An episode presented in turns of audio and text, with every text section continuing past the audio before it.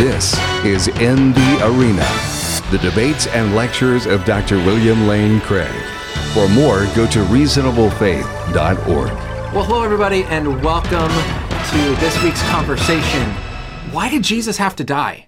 Why was the death of Jesus necessary? How is it that his death actually forgives our sins? This is what we're going to be talking about as we try to dig deeper into a really fundamental and important Christian doctrine, the death of Jesus. And so if that's something that you have wondered about or figure out, why does this matter? How does this work? Rather than the surface level understanding of, hey, Jesus died for my sins. I'm saved. That's maybe all I need to know. This conversation is for you. And if you're new watching, this is a weekly show. My name is Ryan Pauley. We cover a topic every week where we think deeply about what Christians believe, why they believe it, and then hopefully allowing you to live out faithfully according to the Christian worldview. So this is one of those topics that we need to know and understanding Jesus. And if you're interested, next week is going to be talking about the reliability of the Bible. That should be a fun conversation as well. So joining me, as you see there on the screen, coming back for his second time is Dr. William Lane Craig. He is a professor at Talbot School of Theology and Houston Baptist University. He has written a wide range of books. He's the president of Reasonable Faith, but the book that we're talking about today is his book, Atonement and the Death of Christ. So Dr. Craig, thank you so much for joining me again for this conversation. It's great to be with you, Ryan. I had such a good time during our last interview. I was very eager to do another with you. Well, I appreciate it. And I had a great time as well. And I know that a lot of people had a fun time watching that and learned a lot. And so it's just good to be back and having this conversation with you. And as we were just discussing before, what we were both aware of or unaware of at the time is that you, part of working with crew, or actually over at my parents' house for crew meetings years ago before I knew who you were, and we could have had great conversations then, and I missed out on those opportunities. Yeah.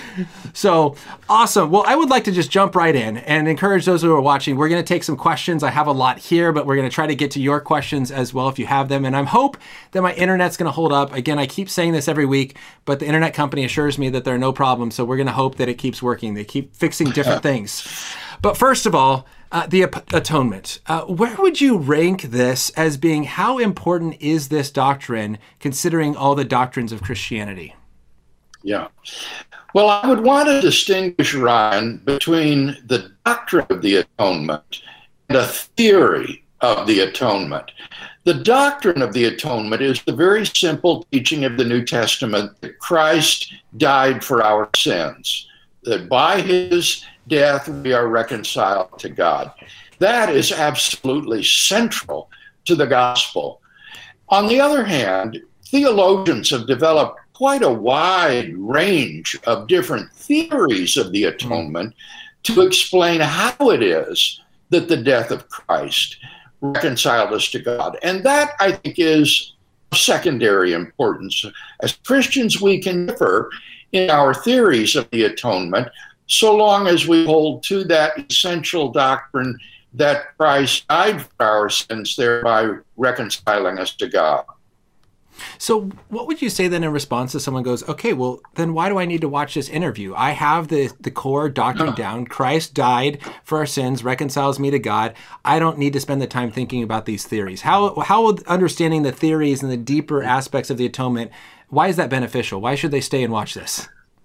Well, one reason would be apologetic. Today, the atonement is widely attacked, even vilified, not only by secularists, it's also rejected by Muslims, and even many Christians caricature the atonement as cosmic child abuse and reject the notion that Christ's death on the cross is the means of our reconciliation to God. So I think apologetically, it's very important to be able to give a reasoned defense of the biblical doctrine of the atonement. But then secondly, as well, I think for one's own personal theological enrichment, I find that my worship of God is deeper, my awe of his person is greater, as I have deeper doctrinal understanding of Christian truths. And certainly there is a lot more to the doctrine of the atonement than that simple statement that I quoted, Christ died for our sins. This doctrine has rich Old Testament backgrounds and overtones, and it's permeated with concepts of divine justice and satisfaction and redemption in the New Testament. And so it's a very multifaceted and rich doctrine that I think merits exploration for its own sake.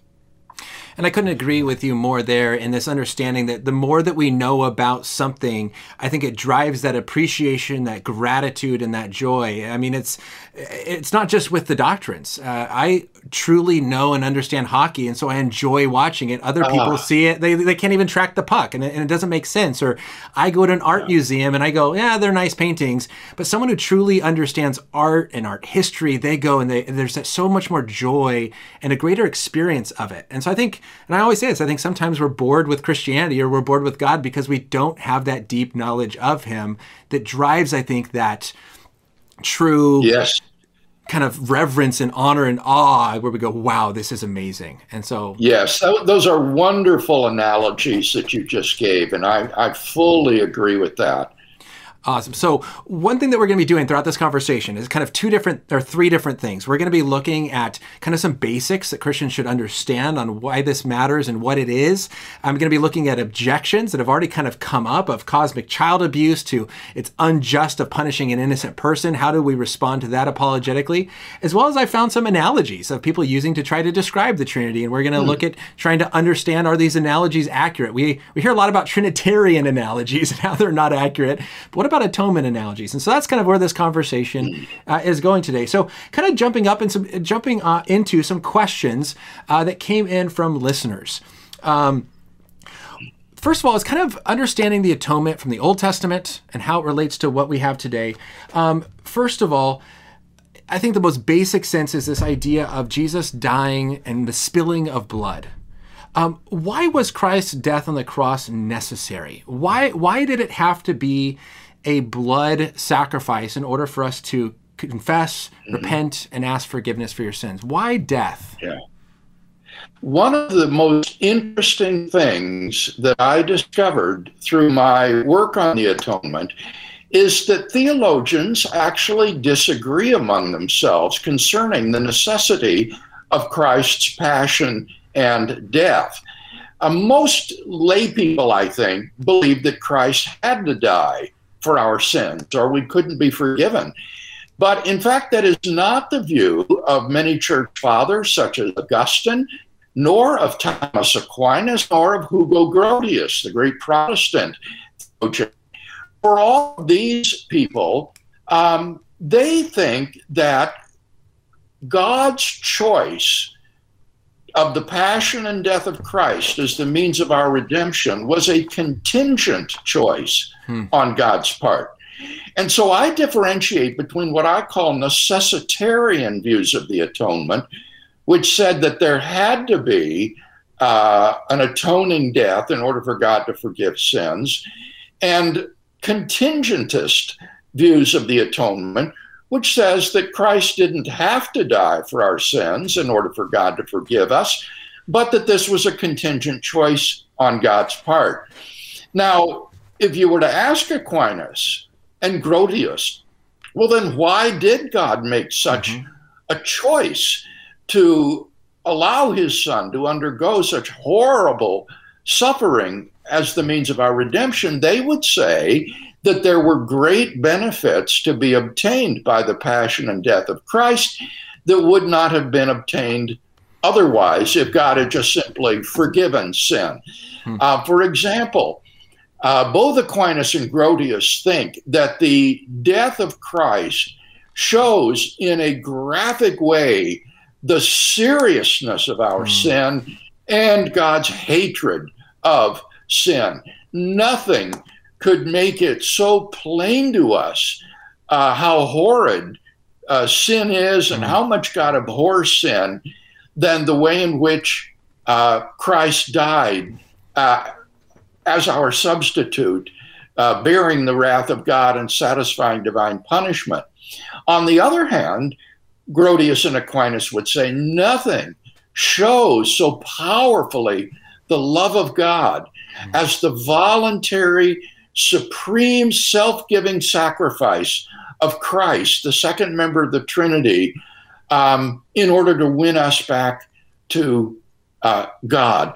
And certainly, I think, in the history of civilization, the passion and the death of Christ have attracted more people by far to Christian faith than the teachings of Jesus or any other single factor. The passion and death of Christ has been tremendously attractive in drawing people to Christian faith. So for these theologians, it wasn't necessary, in fact, for Christ to die for our sins. This was a contingent choice on God's part, and he had good reasons for it. Now, on the other hand, the Protestant reformers, such as Luther and Calvin, did hold to a necessitarian view of the atonement. They agreed in that respect with St. Anselm that the demands of God's justice had to be satisfied, because if God simply blinked at sin without the satisfaction of divine justice, then God would not be perfectly holy. Sin had to be punished if God is to be perfectly just. And so God had to find a means of meeting or satisfying both the demands of his justice and the demands of his love.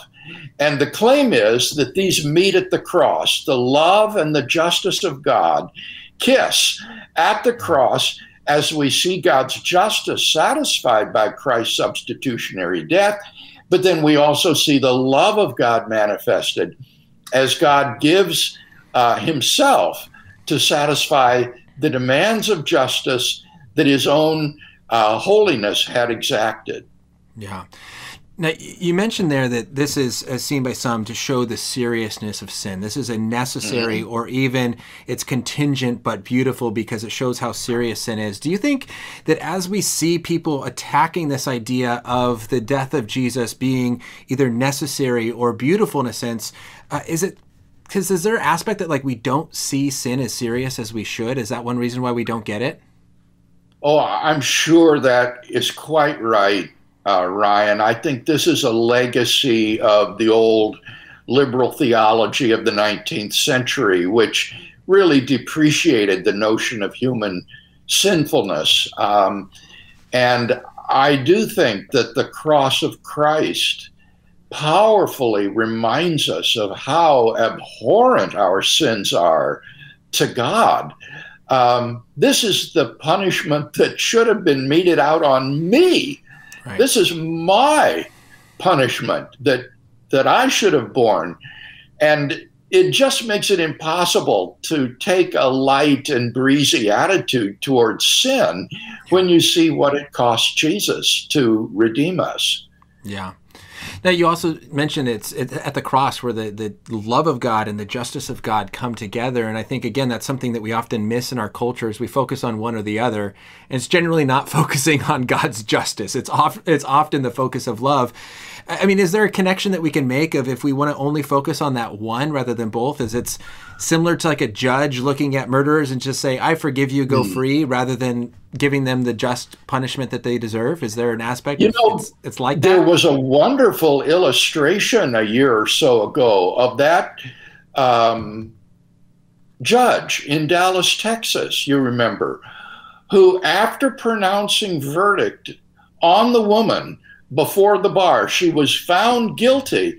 The judge came out from behind the bench and embraced her, and I believe gave her a Bible and expressed personal love toward the accused or the convicted person. It was such a stunning illustration that was all over the news of how, as a judge, the demands of justice had to be satisfied and could not be compromised.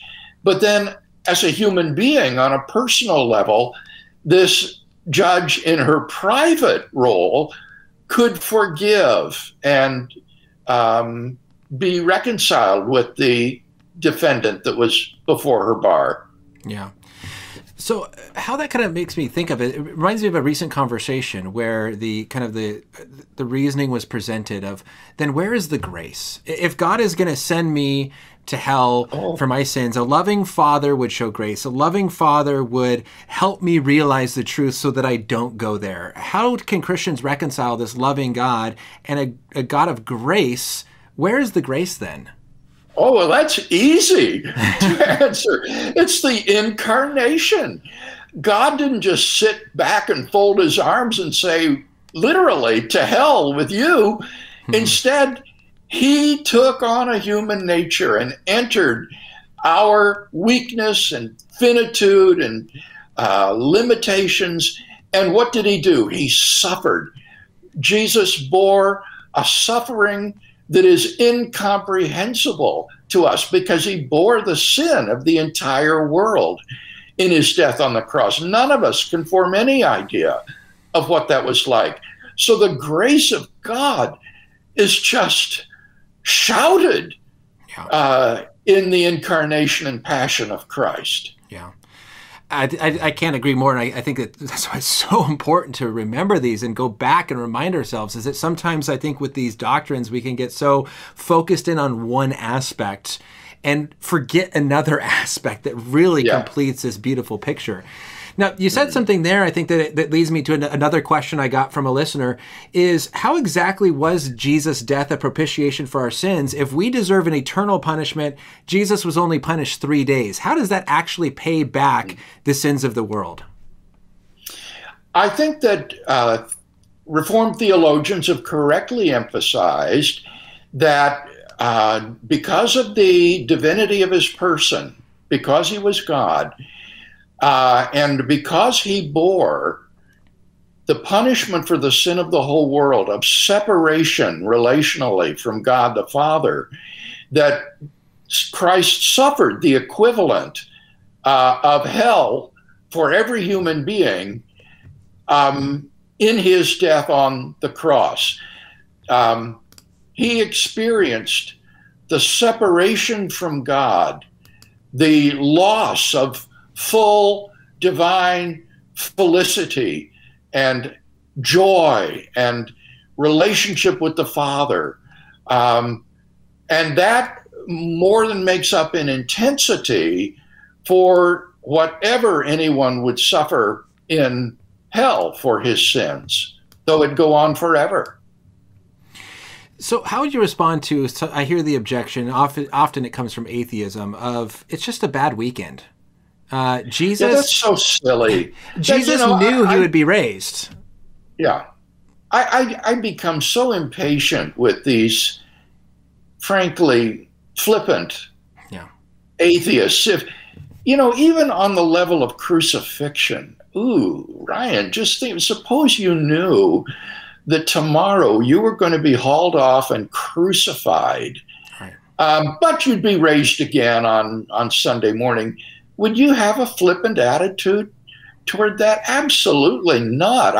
I remember seeing a movie once of a man who was in the Tower of London awaiting his execution. And they told him, tomorrow morning, you're going to be dragged out, you're going to be castrated, and then you're going to be drawn and quartered and disemboweled. And it was just horrible. I mean, just the anticipation of that was horrible, regardless of what might be restored afterwards. And then that's just the physical suffering. That, as I say, is trivialized by what Christ suffered in experiencing separation from God, his Father, from whom he had never known relational separation. And now he would become sin for us, and be separated from God as Father. None of us can comprehend that immeasurable suffering that he underwent on our behalf. Yeah. And I think that's good. I mean, it's the same thing as if you go through some traumatic experience, even though the experience ends, there's still so much, I think, that comes from that. There's after effect, there's a separation. It's more than just simply the experience, and now the experience is over, so everything should be happy and find it minimizes that experience. Okay, so kind of switching topics a little bit, you mentioned at the beginning that there is kind of the doctrine of the atonement. Then there are these different theories that people that raise. And some of the kind of more popular theories have been kind of maybe a ransom theory. And correct me if I'm wrong, where that kind of focuses in on the death of Jesus and its effect on humanity. And then you kind of have this Christus Victor, which is more of a dominant historical view, maybe, if you can say that, that kind of really focuses on Jesus defeating the evil and freeing mankind. And then what's very popular today and kind of coming out of the Reformation is a penal substitutionary theory of Jesus dying and satisfying God's wrath against human sin. And I'm curious what you would say is, are these what you kind of say is kind of are more secondary, these different theories of how it works out? And should we hold to a certain view, or can you kind of combine these different views together to get a more comprehensive view? I think absolutely that all of these different theories reflect facets of the biblical doctrine of the atonement. When you look at what the Bible teaches about atonement, you find that it is filled with different motifs and metaphors, so that the doctrine of the atonement is like a beautiful, multifaceted jewel that includes all of those motifs that you just mentioned. And so a full theory of the atonement will not just focus on one motif, such as Christus Victor or penal substitution or moral influence. It will include all of these in this multifaceted gem. Okay, so for someone who says, no, penal substitutionary theory is true, it's not, are they arguing against a Christus Victor or ransom theory, or do most people say, no, I hold all views, or we're just focusing on a certain aspect when we talk about penal substitution?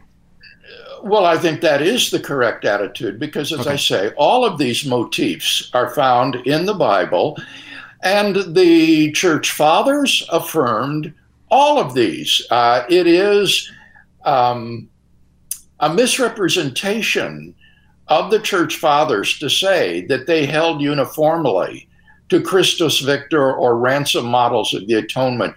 As I show in the book, that's patently false, and I quote from people like Eusebius and Augustine and Gregory and others to show that all of these various facets of the doctrine of the atonement are to be found in the Church Fathers.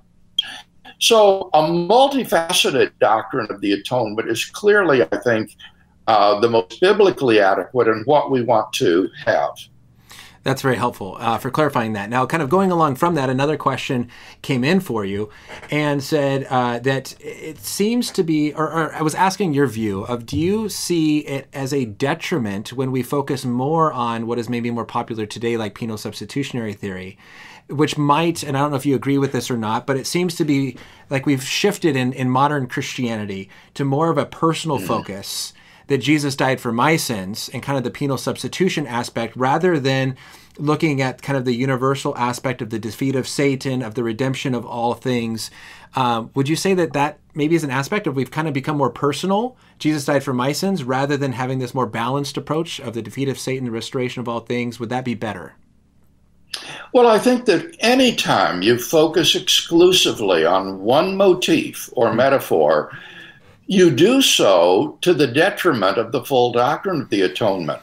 And so those who focus only on Christus Victor or ransom really neglect the motifs of the satisfaction of divine justice and the reconciliation of sinners to God. Christus Victor has nothing in it about how sinners are reconciled to God through the death of Christ.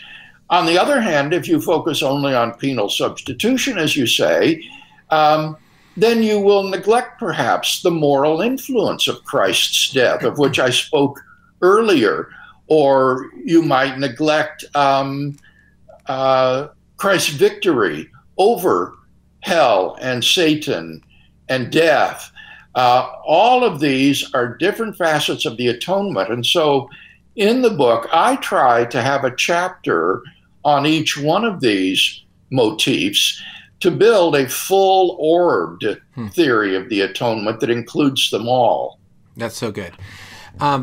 Now, I think if you, when you look at the objections that come up against atonement, they're normally not objecting to these other views. Like, generally speaking, people don't have a hard time with Jesus going after Satan. We see Satan as being a bad guy and he deserves punishment. But this idea of penal substitutionary theory is generally one that you see a lot of issues with. And I think the first one, as we talked about, is this idea of satisfying God's wrath. Why do you think it's people have a hard time with seeing God as a wrathful God? We just wanted this nice, loving guy in the sky. Why is it God actually having wrath that has to be satisfied is a hard time for us to understand? And why is that not a problem in your view? I think that divine wrath is a personalistic expression of divine justice. It is by the satisfaction of divine justice that the wrath of God is propitiated or allayed. So we should think of God's wrath, I think, as an expression of his holiness and justice, which I think needs to be satisfied.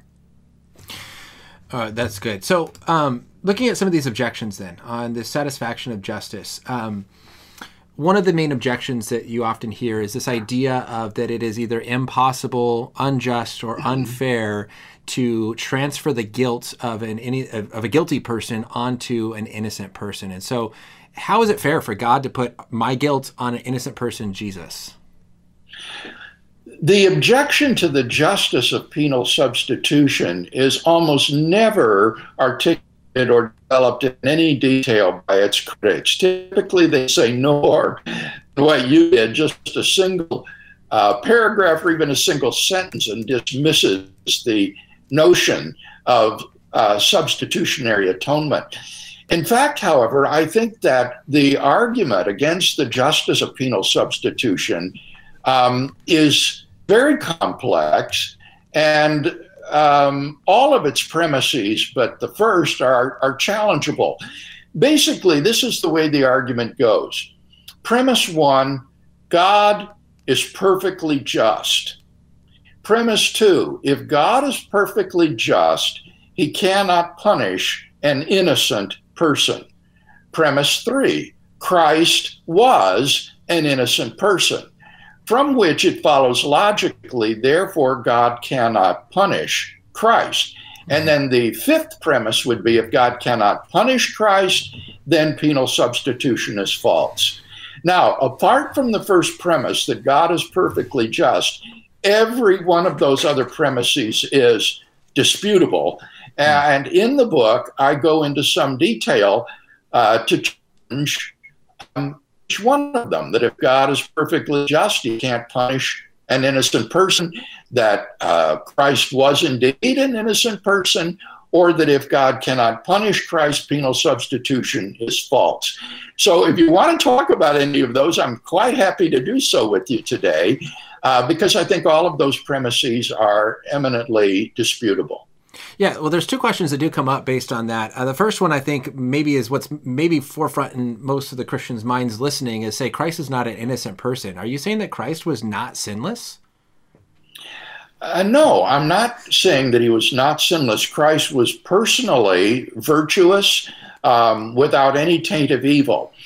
But the doctrine of the imputation of sins is that God declared or reckoned Christ to be legally guilty of my wrongdoing, so that he could be punished justly for my sin. Given the doctrine of the imputation of sin, it follows that Christ is legally guilty and therefore can be justly punished. So the question is there some incoherence or problem with the doctrine of the legal imputation of sin? Now, to clarify, we're talking here about legal imputation. We are not talking about the infusion of my sin into Christ, that Christ somehow became a selfish, grasping, hateful, cruel, evil person. That is not the doctrine. The doctrine is that there was a legal declaration on God's part that Christ would be held guilty for our wrongdoing. Now, in my exploration of this topic, I did a lot of reading in legal philosophy with the guidance of a professor of law at the University of Edinburgh Law School. And what I discovered was absolutely stunning, and that is that the imputation of legal wrongdoing to innocent third parties is a widespread and common practice in Western systems of justice, including the Anglo-American justice system. Very frequently, blameless persons are imputed the guilt of other wrongdoers and can therefore be punished justly for the wrongdoing of that other person, even though they are an innocent third party. So the idea that the imputation of sins is something that cannot be done flies in the face of our Anglo-American system of justice, where it happens all the time.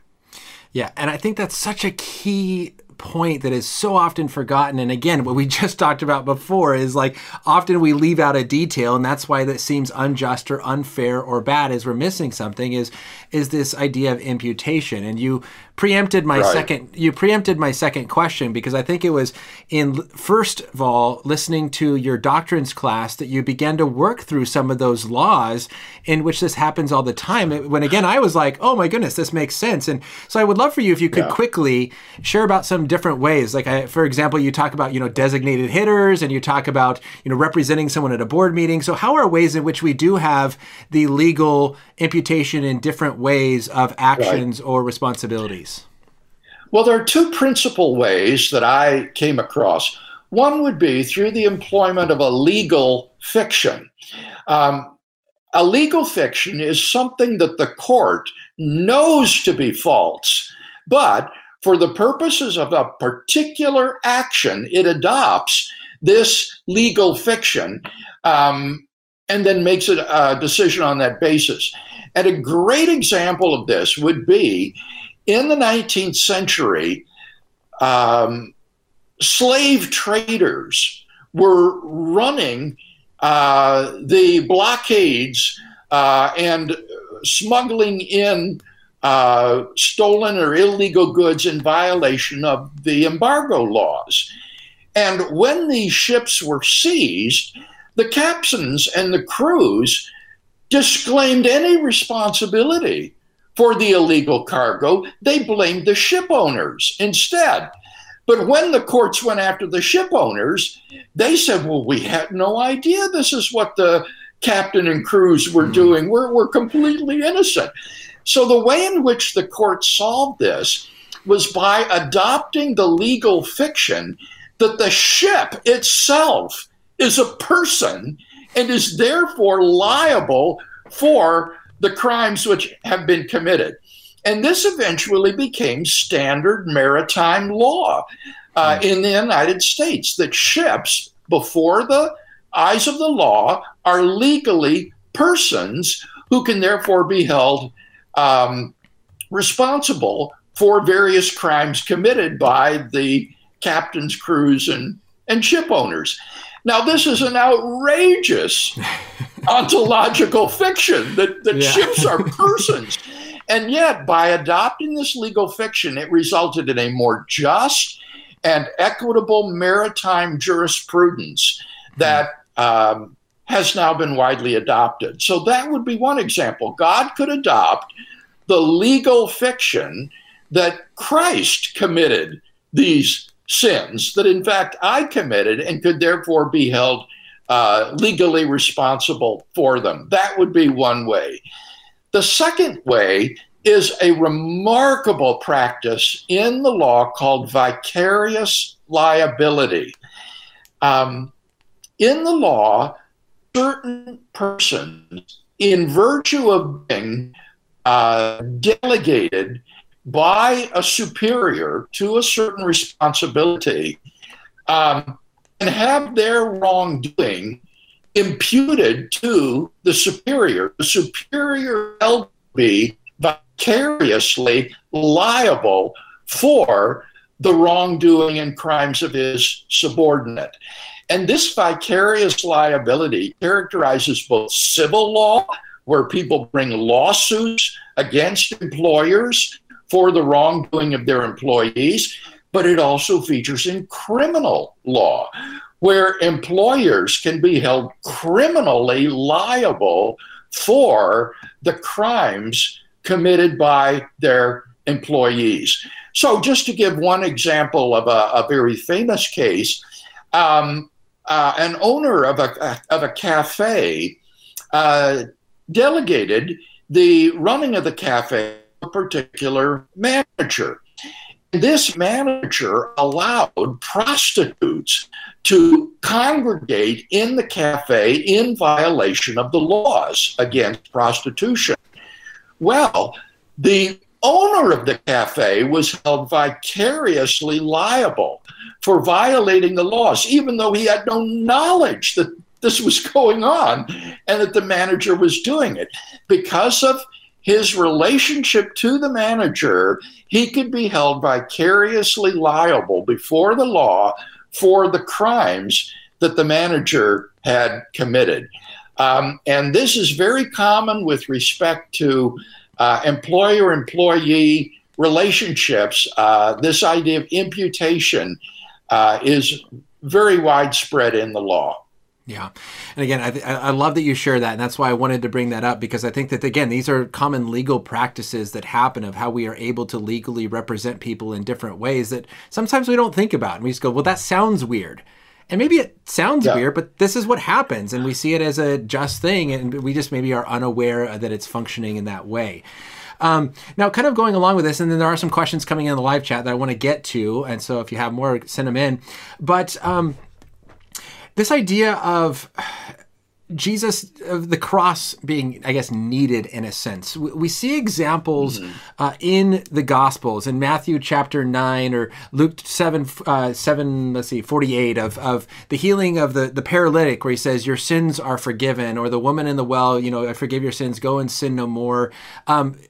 Were their sins actually forgiven if Jesus had not died on the cross? How do we understand Jesus forgiving sins without requiring anything if we say that the cross is necessary?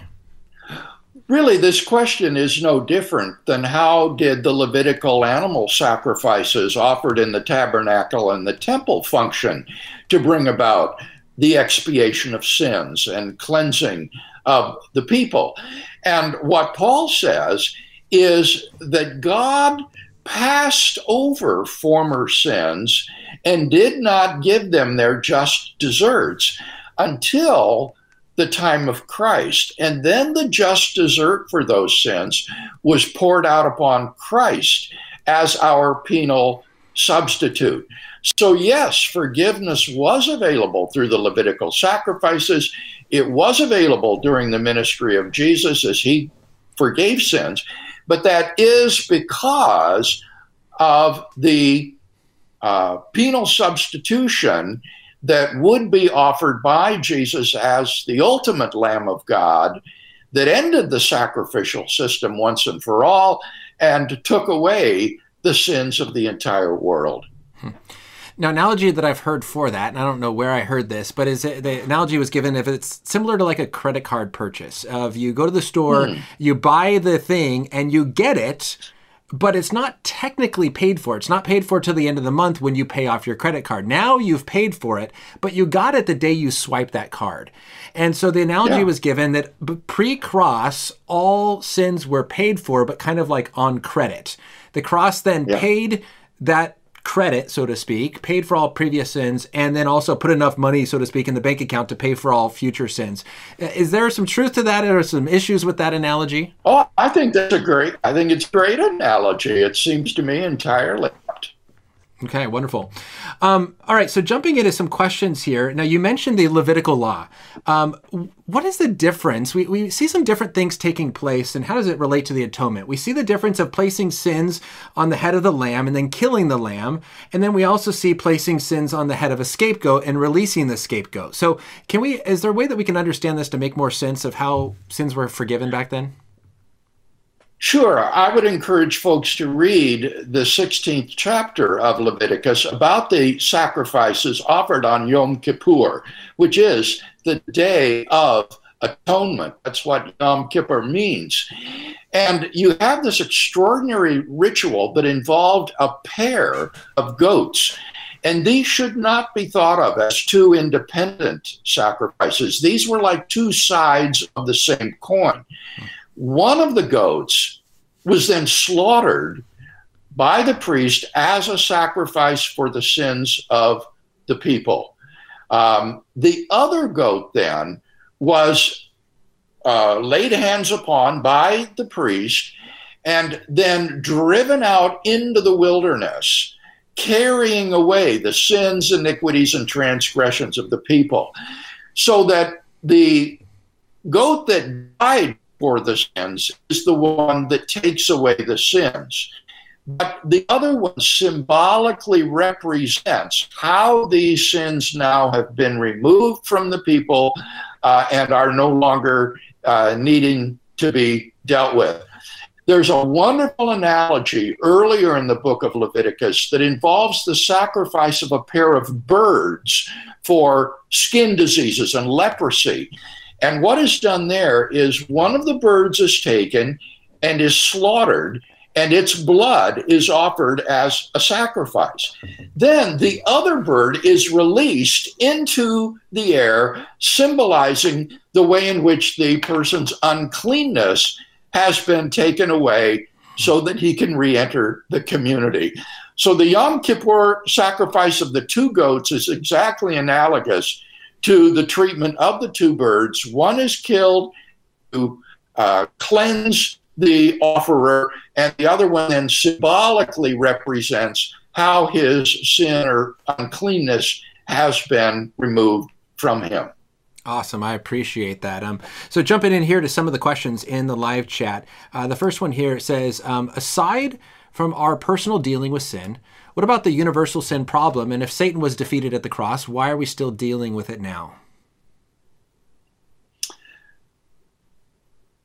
Well, there is a universal sin problem in that people continue to sin. New people are born every single minute, and new sins are committed all the time. So those sins need to be atoned for and pardoned. And so the atonement is sort of like a rolling redemption in history as people come to appropriate the benefits of Christ's atoning death over time. So I guess I just don't see what the problem is supposed to be. Sinning goes on, and so God's forgiveness and pardon needs to go on as well. Okay.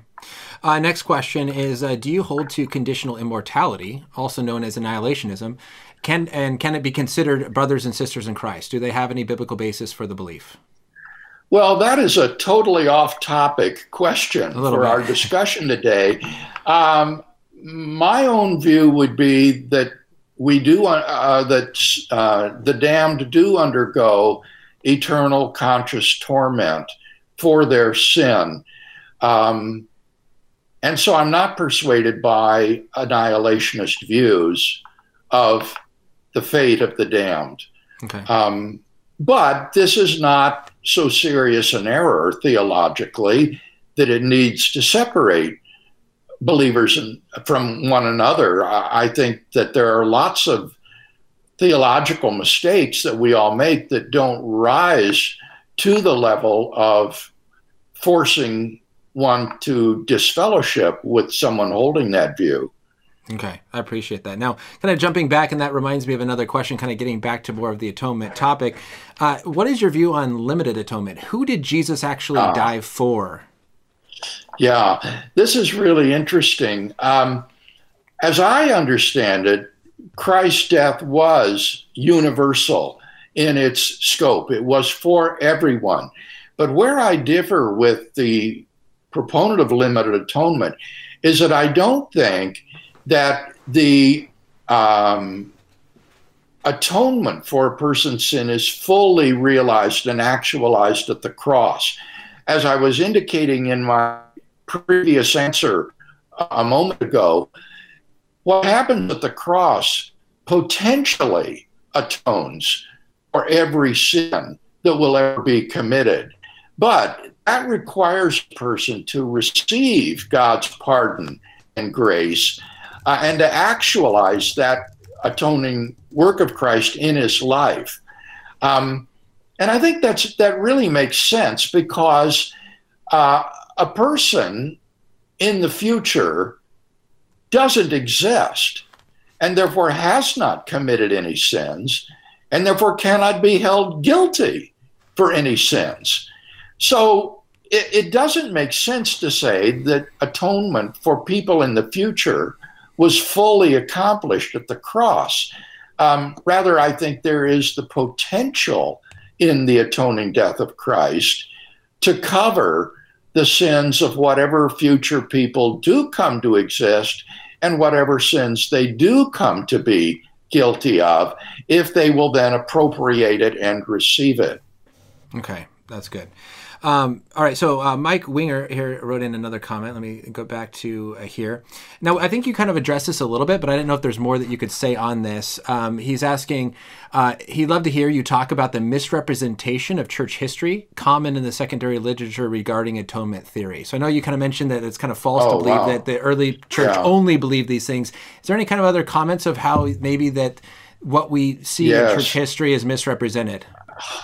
I have to say, Ryan, as a result of this study, I have come to distrust the secondary literature on the doctrine of atonement, because it was not just the church fathers that are misrepresented as holding myopically to ransom theories or Christus Victor theories.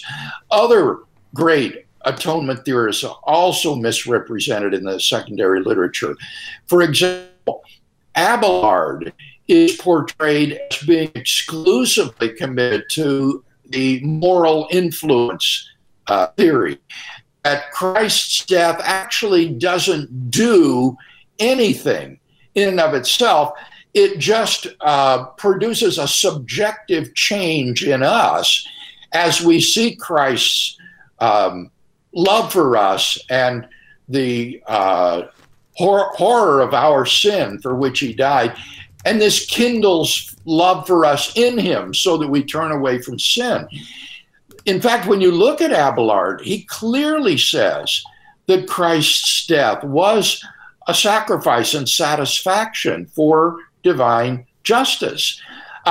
Anselm is misrepresented as though God were a sort of feudal lord who is too mean-spirited to forgive sins and therefore demands the pound of flesh be paid, when in fact he could just magnanimously forgive sins.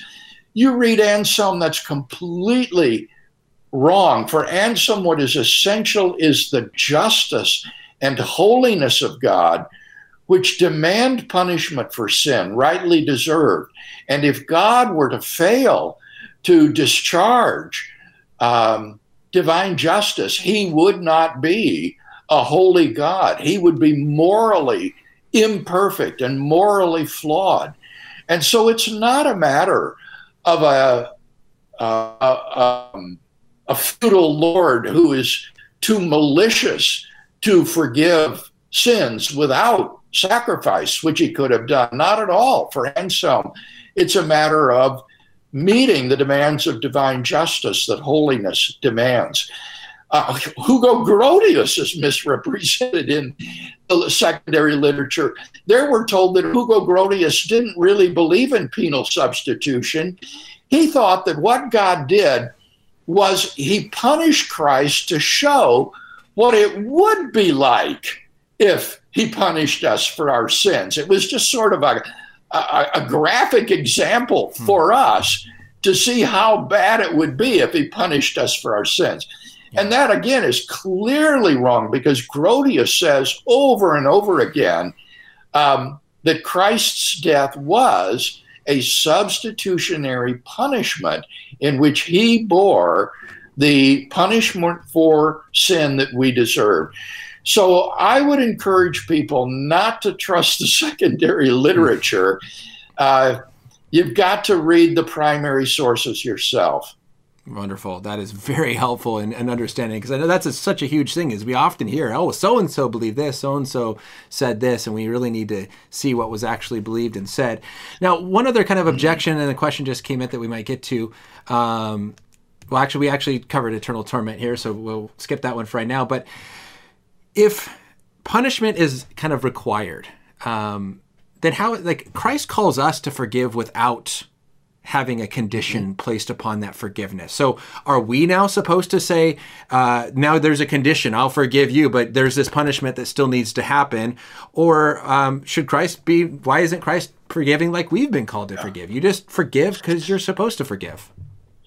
The reason is because, as Hugo Grotius so clearly saw, God is not merely a private person involved in a personal dispute. A private person having a personal dispute with his friend is free to magnanimously forgive the wrong and be reconciled to the other person. But God is not a private person in a personal dispute.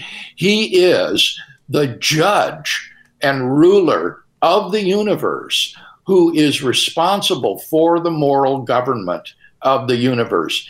And as such, he must punish sin rightly deserved.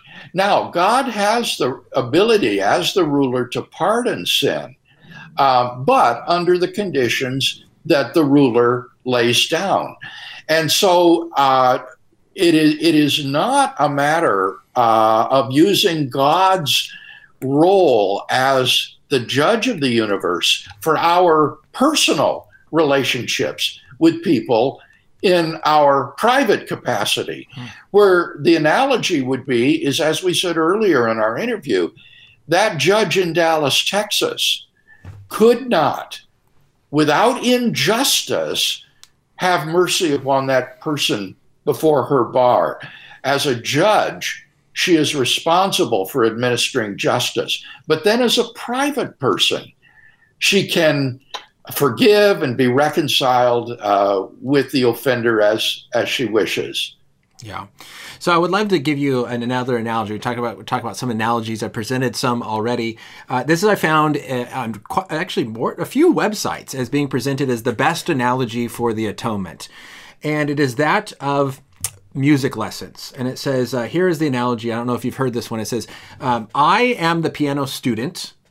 Jesus is my mom, who is paying for the lessons, and God the Father is the piano teacher. How is the debt paid? Well, the lessons are paid for by Jesus or my mom. Me practicing and playing the piano does not pay for the lessons, as in my works don't pay off my sin. It needs my mom or Jesus to pay it. And then how is it repaid by us? Well, by making sure that we practice. And then that's where works come in, is that we repay with the gratitude of what Jesus has done by practicing. So is there some goodness or what would you say about this analogy of the atonement is like piano lessons? I think that analogy is wholly without merit. That is the worst analogy to the atonement that I have ever heard in my entire life. It is so trivial. That's so superficial. It has no understanding of God's role as the judge of the universe and the dispenser of moral justice. Yeah. It has no concept of sin whatsoever in there. It thinks of our sin in terms of a financial obligation to be paid, but there's no wrongdoing involved. Just on every level, there's no redemption in that model. There's no being set free. There's no conquering of death, hell, or Satan. There's no moral influence. It's worthless. That is absolutely worthless as an analogy to the New Testament doctrine of atonement, and anybody who thinks that that analogy has any merit has virtually no understanding of the New Testament doctrine of the atonement. That person desperately needs theological education, because The superficiality and erroneousness of that analogy is frankly appalling. Dr. Craig, I would love to know what you really think about that analogy. Oh, man, I don't know if I want to keep going now. No, let's see. I've heard it said. No, it wasn't your analogy. No, I know. Yeah, I know. Now I'm going to say it wasn't mine. No, I'm just kidding. That was not mine. I found it online. I've heard it said that the atonement is like eating a full 5-course, massive, expensive meal, and Jesus pays the bill. I think you'd have something similar of it, the sin. Same and thing. Yeah. Yeah, it's just missing everything. Where do people come up with these silly ideas? Have they no understanding that Christ died for our sins? I mean, they're just terrible. What about you commit a traffic violation, you have a $10,000 fine, you go into the judge says you are guilty, you owe $10,000, and then the judge pulls out his checkbook and signs a check for $10,000 and pays the fine for you. Okay, now that's much better in the sense that you do have there a person who is not a private individual, but he has an official capacity as judge to declare you guilty and to find and to condemn you. But then he pays the penalty for your sin, your crime, on your behalf. Now here it's a financial penalty, but the analogy is nevertheless there. It's a kind of penal substitution by this individual for you, and then you can gratefully accept what that person has done. Now, there are still some elements missing. For example, the idea of pardon, I think, is really important there. Perhaps what he needs to do is offer you the payment, and you need then to make a decision to accept or reject that payment. It's not made without your consent. And that would bring in this idea of pardon and a free response, which should be included. But that's a much, much better analogy, I think. Yeah, and maybe but adding one... Ryan, oh, yeah, go for it. Let me just say, I don't see why we need these analogies. Yeah. The doctrine of the atonement in the New Testament is pretty clear. It can be explained just for what it is. And I don't see why we need to have or draw upon analogies. Yeah. I completely agree. I think we sometimes try to get some visual picture when why can't we just use Christ himself, what he has done in describing what truly did happen there. I want to end with, I guess, some hope. We have about 2 minutes left before I know we need to finish up.